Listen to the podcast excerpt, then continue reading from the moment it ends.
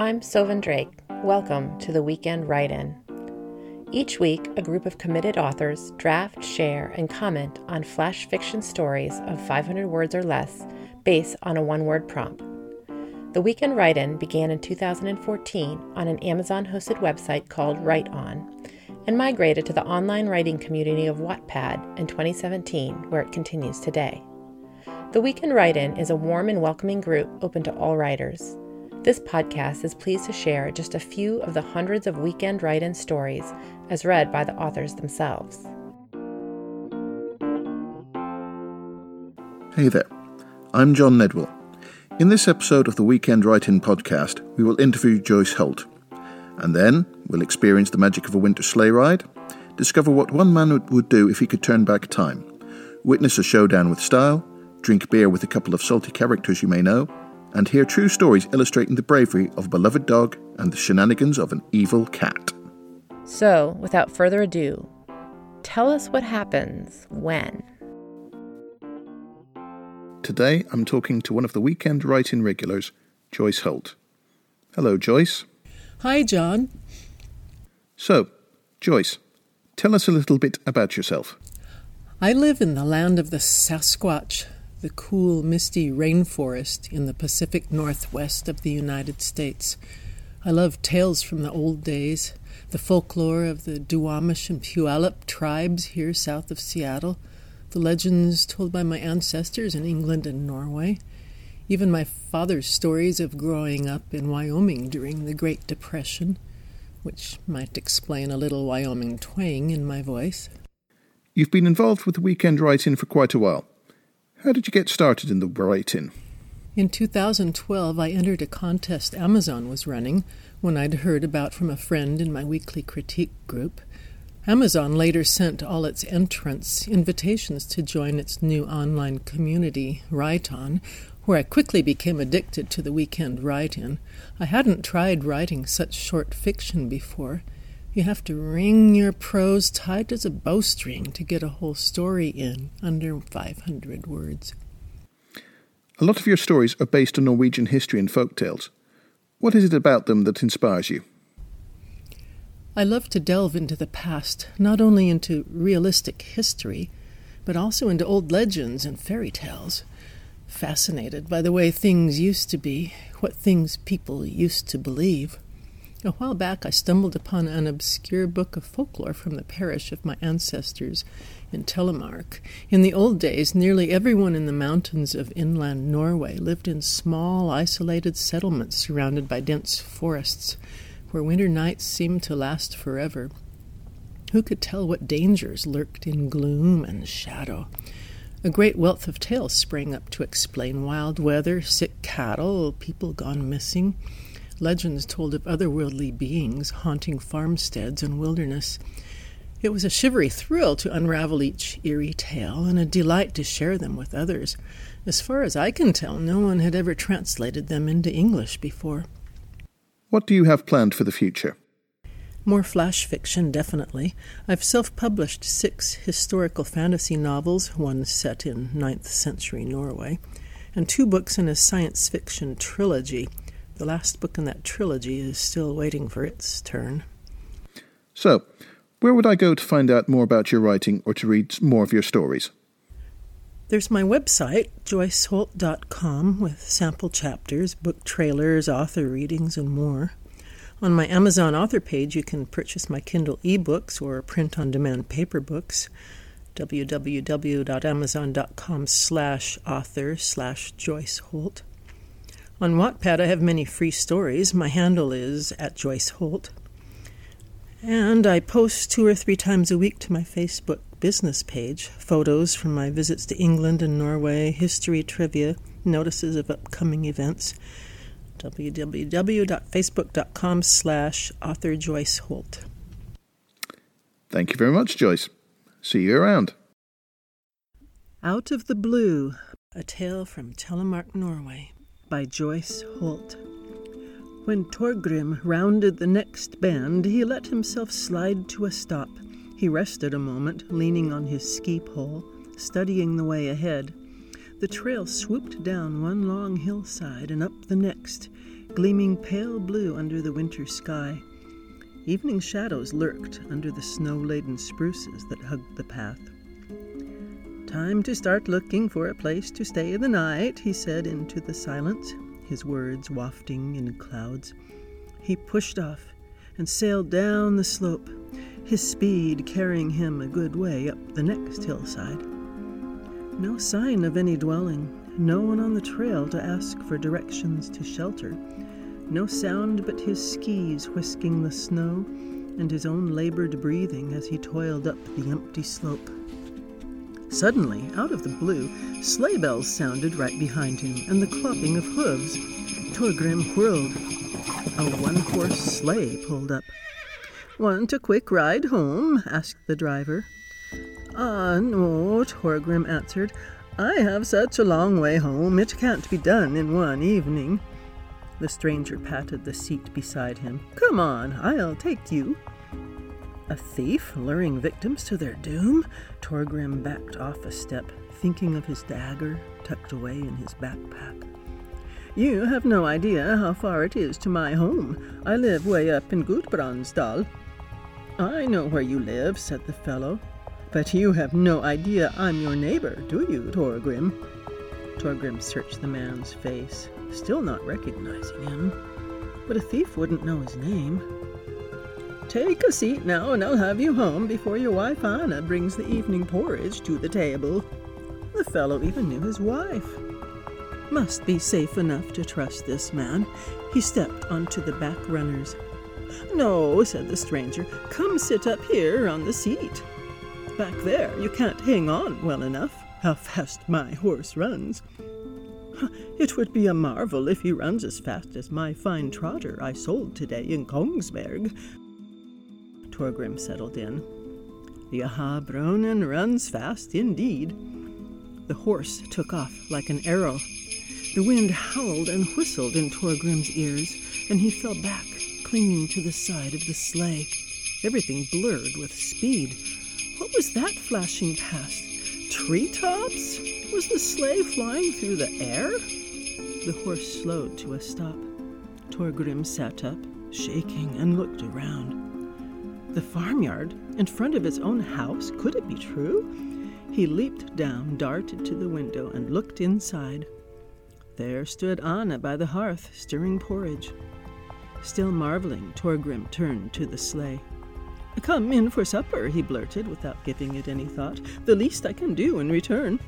Ah, I shall take nothing in payment for the transport, the sleigh driver said. But promise me one thing. Move your stable, for each time the horses piss, it drips down on my table.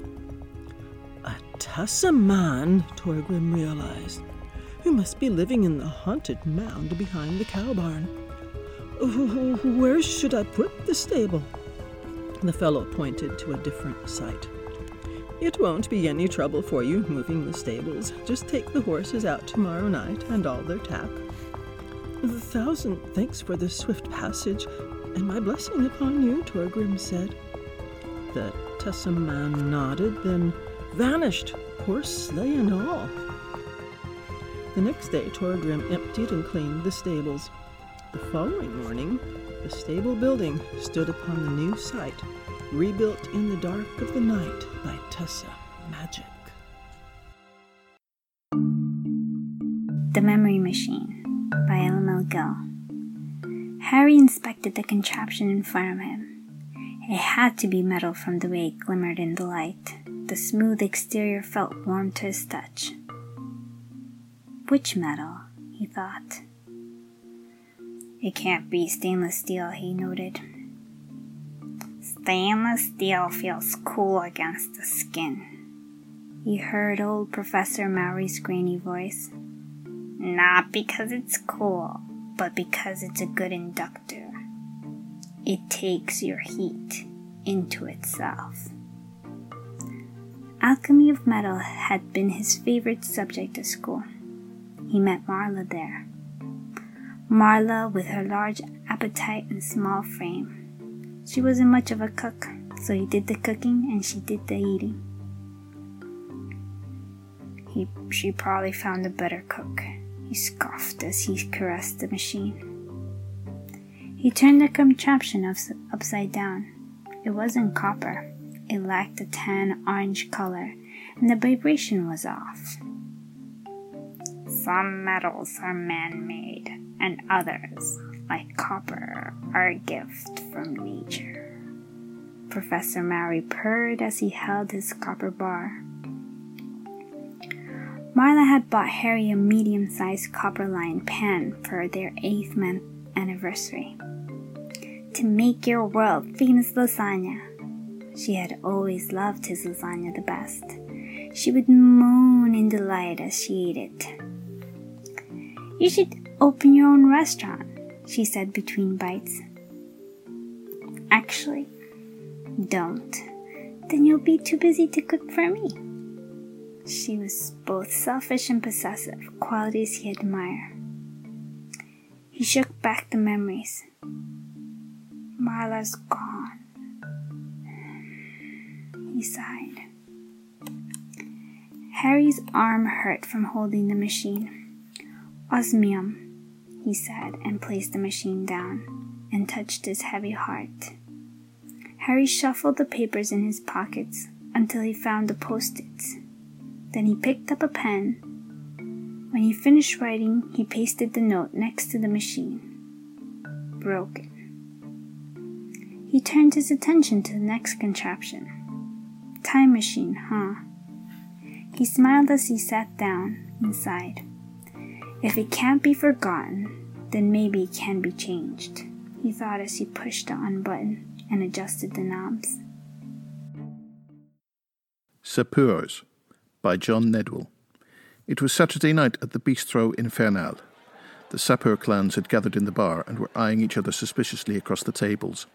They knew something was going to happen that night, but what? The grapevine had been rife with speculation and hearsay, but no facts. So when Roi Bernard strode into the room, his retinue around him, the atmosphere was tense with anticipation.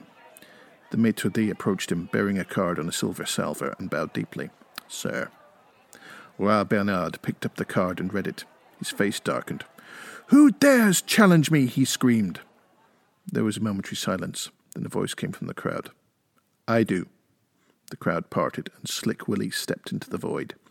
I challenge you. Roi Bernard nodded in acknowledgement. You? And who else? Just me. You are a brave man. Many have tried before, but none have taken my crown. Indeed, said Slick Willie. But do you accept my challenge? Of course. The two men approached each other. Roi Bernard, accompanied by two of his followers, Slick Willie on his own. A l'outrance, Bernard declared. Entourage, Slick Willie responded. And the duel began. Roi Bernard removed his coat and held it up for the crowd to inspect. Mohair. There was a murmur of admiration. Slick Willie held up his jacket. English linen, he declared, with ivory buttons. Again, the crowd showed their appreciation. Roi Bernard handed his coat to one of his seconds, then held his hat up. Pork pie, pigskin. Slick Willie removed his hat. Fedora, fur felt, handmade. Roi Bernard spun around, his arms outstretched to show off his waistcoat. Tailored in Milan. Slick Willie merely opened his waistcoat to show off the lining. Silk, he said, from my man in Bond Street. The duel continued, each of the participants taking turns to remove an item of clothing and to declare its provenance. As they stripped, the crowd nodded, murmured, then roared their approval. The walls of the Bistro Infernal shook with their applause, and the glasses in the racks rang in sympathy. Slowly, Roi Bernard and Slick Willie revealed themselves. Finally, the two men faced each other, with only their trousers remaining. Slick Willie undid his fly buttons and let the penultimate item of clothing drop. Boxers, Chinese silk. Roi Bernard hesitated, and the crowd fell silent. Slick Willie looked questioningly at his opponent. Well? Roi Bernard blushed. The crowd held its breath. For a moment, nothing happened. Then Bernard dropped his trousers to reveal a faded pair of cotton briefs. Je m'embarrasse, he said in shame. Then he turned and walked away into the night. Slick Willie raised his arms in victory. The Emperor has clothes, he called out, and the crowd went wild.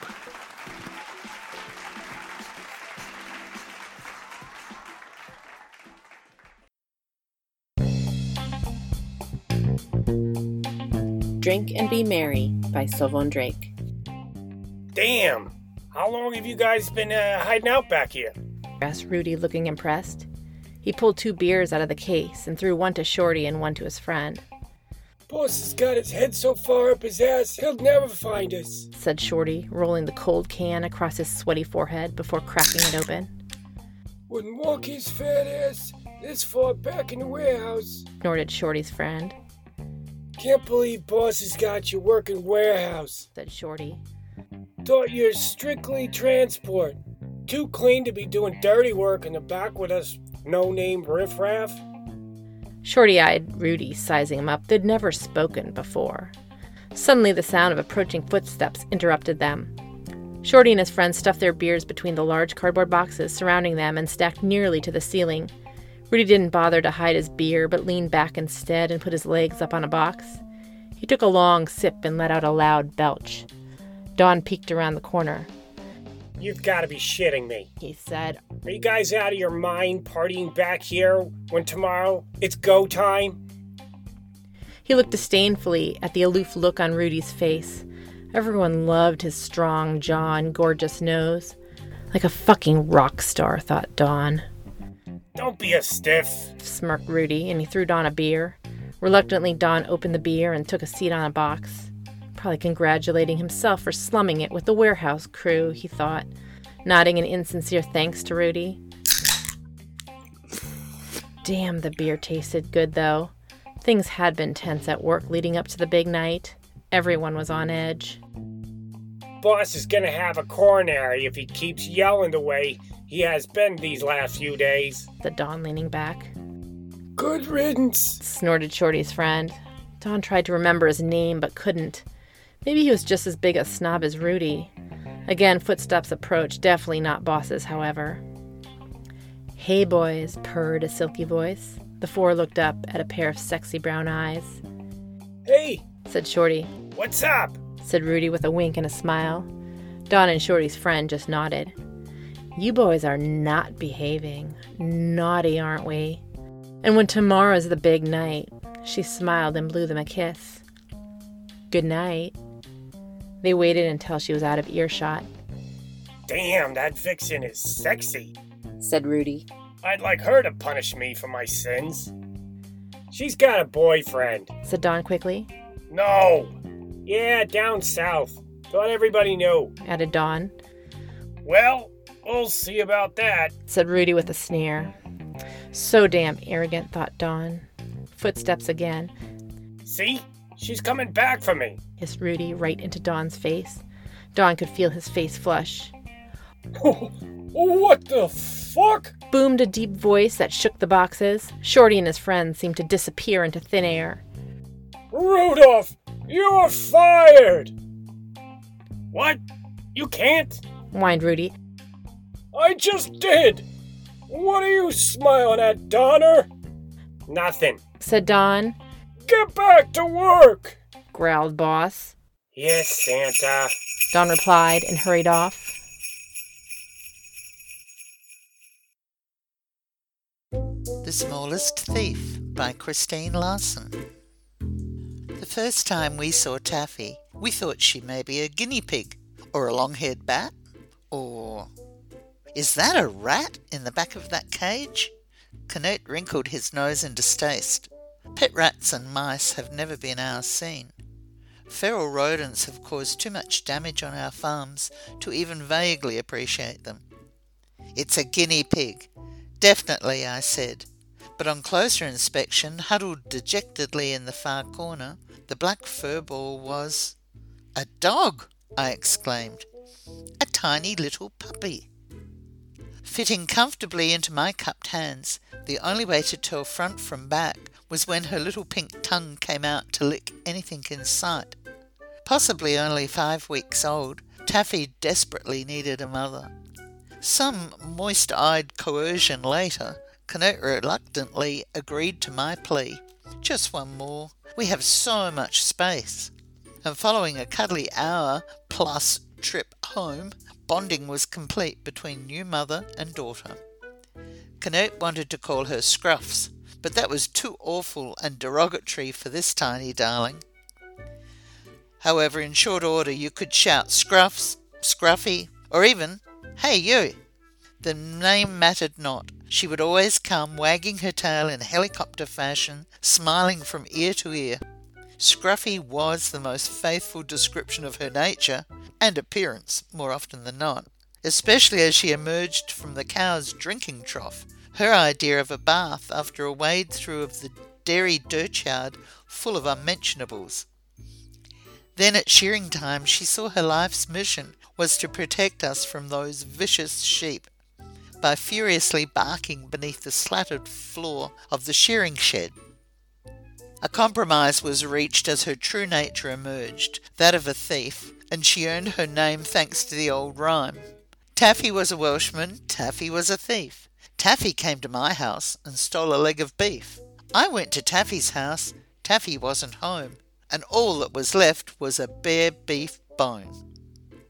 But the day she stole my heart completely, I was trying to return an amorous absconding bull to his personal paddock from the hill road alongside our farm.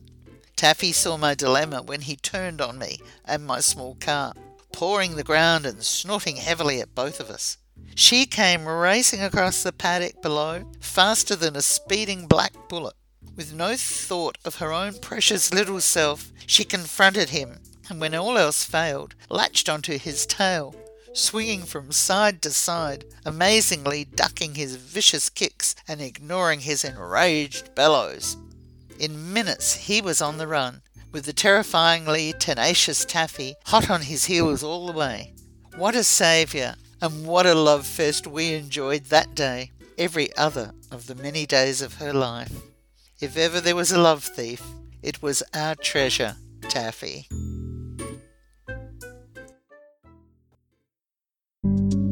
That Cat by Tom Walborn. I do not believe in reincarnation. Let me state that right up front. I reject the idea that evil can come back and manifest in, say, a cat. I simply do not accept it. But still, how else do you explain what happened? How can a perfectly normal young kitten grow to terrorize a household? What primal memories were stored in her genes, and what was the trauma that awakened them? When my daughter moved into her own apartment, she got a kitten. I don't even remember the cat's name now. When we tell the stories, it's always that cat. As in, do you remember that cat you had on Memorial Drive? You know, the one that ate the telephone book. What was her name? When my oldest got the apartment, she proudly told us that we didn't have to stay in a motel anymore when we came to visit. We could stay in her guest room. The guest room was small but adequate. Twin beds and a small dresser pretty much filled it up. I'll come back to the guest room in a few minutes. I am going to refer to my daughter as Patty for the rest of this story. That is, of course, not her real name, and anyone who knows us and reads this will know exactly who I'm talking about but at least this way she can't sue me. The cat shall remain nameless. I'm afraid that even by assigning a fake name to her, I will somehow invoke her bad juju once more. The cat had a purr that women found endearing. Deployed whenever she was held by the females of our family, it turned into a growl for any hapless male that got too close. In the arms of the women, she would close her eyes and smile. At least, I'm told that's what she did. Whenever I got too close, the smile became a, well, a snarl doesn't even do it justice. Lips were curled up and about two dozen very tiny but very sharp teeth were exposed. But even that was not as intimidating as her stare. It reminded me of the gaze of a puma in a rock outcropping, watching a herd of young gazelle, unblinking, intense. I get goosebumps even now remembering it. I would look up from reading a book and she would be sitting there, staring at me. Dad, you're sitting in her chair, Patty told me. Her chair. Her couch. She liked to park on the back cushion of the couch to watch TV. If I got there before her, she would jump up behind me, give me to the count of ten to move, and then swat me on the back of the head. That happened twice before I got the message. Don't sit on her couch. Her chair, her couch, her bed. That brings me back to the spare bedroom. Dad, the cat likes to sleep at the foot of the bed in there, on the Afghan. Not tonight, she's not, I muttered. I gently deposited her outside the bedroom door and closed it tight. The next day was long. We were out for the whole day. Patty assured us the cat would be fine. We got home late and tired. As I was getting ready for bed, I noticed the book that I'd been reading was face down on the floor. I picked it up to find that all of the pages had been distressed. That is an artistic way of saying they were shredded. Not too hard to figure out who did that.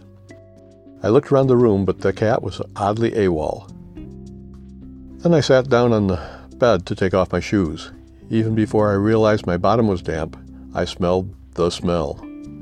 Sitting on the bed had compressed the mattress and sent a miasma of pheromones into the air. What is that? my wife asked, although as soon as she said it, we both knew. That cat had struck again. With the bedding in the washer, my pants rinsed out and hanging from the shower bar, and the mattress out in the hall, we both settled in on the remaining bed, but it was just too small. I went out to sleep on the apartment sized couch, I didn't fit there either, but somehow I made it through the night. Have you ever been in that drowsy state when you are starting to wake up, but just want to hang on to sleep for a few more minutes? You scrunch your eyes closed and burrow down into the pillow.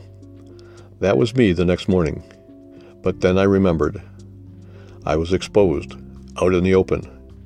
There was no closed door between me and that cat, which was sitting on the coffee table, staring at me tail twitching slightly. I swear if she had dropped into a crouch, I would have run screaming from the house.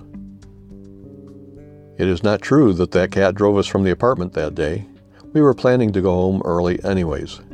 Just maybe not that early. But I left there with a good feeling.